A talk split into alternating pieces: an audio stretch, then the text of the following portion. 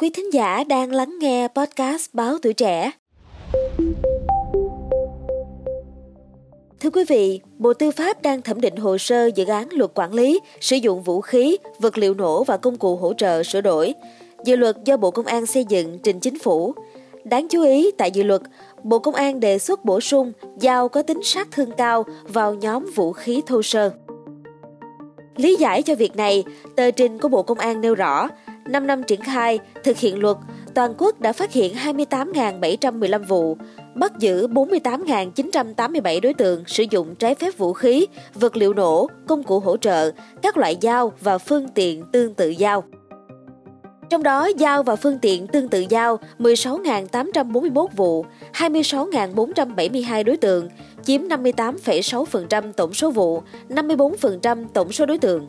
Gồm dao bầu 1.118 vụ, 1.682 đối tượng. Dao phay 1.432 vụ, 1.821 đối tượng. Dao quắm 646 vụ, 1.034 đối tượng.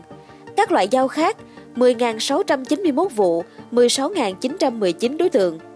Phương tiện tương tự dao 2.954 vụ, 5.016 đối tượng.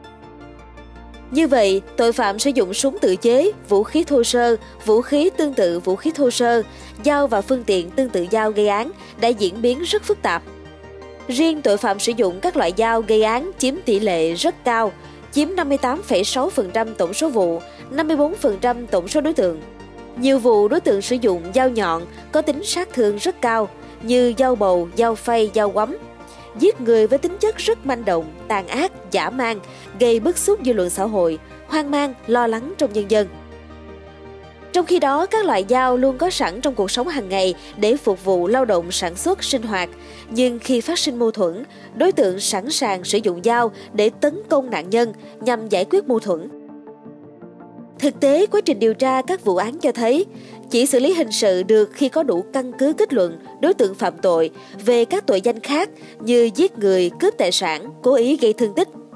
Không xử lý được đối tượng về hành vi tàn trữ, sử dụng trái phép vũ khí, vì trong luật quản lý sử dụng vũ khí, vật liệu nổ và công cụ hỗ trợ không quy định dao là vũ khí.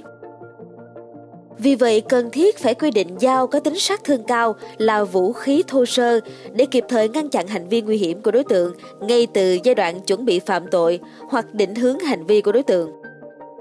Cũng theo Bộ Công an, dự luật quy định dao có tính sát thương cao là vũ khí thô sơ khi đối tượng tàn trữ, sử dụng với ý thức chủ quan, động cơ, mục đích gây nguy hại cho tính mạng, sức khỏe con người trái pháp luật thì mới được xác định là vũ khí quân dụng. Các loại dao có tính sát thương cao không được coi là vũ khí khi người dân sở hữu để sử dụng trong lao động sản xuất sinh hoạt. Việc quy định như vậy mới điều chỉnh được hành vi của người sử dụng dao đúng quy định của pháp luật, không gây nguy hại đến tính mạng, sức khỏe của con người và là căn cứ để xử lý những hành vi vi phạm. Đồng thời, việc quản lý hoạt động sản xuất, kinh doanh dao có tính sát thương cao, bảo đảm thuận tiện, thủ tục đơn giản, không phát sinh thủ tục hành chính, cơ sở sản xuất, kinh doanh chỉ cần khai báo số lượng, chủng loại dao với công an cấp xã và không đưa vào ngành nghề đầu tư kinh doanh có điều kiện về an ninh trật tự. Bên cạnh đó, Bộ Công an thông tin qua nghiên cứu pháp luật của một số nước thấy Belarus quy định dao là vũ khí lạnh. Anh và Úc quy định dao kiếm là vũ khí, cấm mang sử dụng dao tại nơi công cộng, trường học sẽ bị xử phạt tù đến một năm sản xuất, mua bán, vận chuyển và sử dụng trái phép sẽ bị phạt tù từ 6 tháng đến 4 năm. Xin cảm ơn quý thính giả đã lắng nghe số podcast ngày hôm nay. Quý vị có thể để lại suy nghĩ, ý kiến của mình vào phần bình luận phía bên dưới nhé. Xin chào tạm biệt và hẹn gặp lại.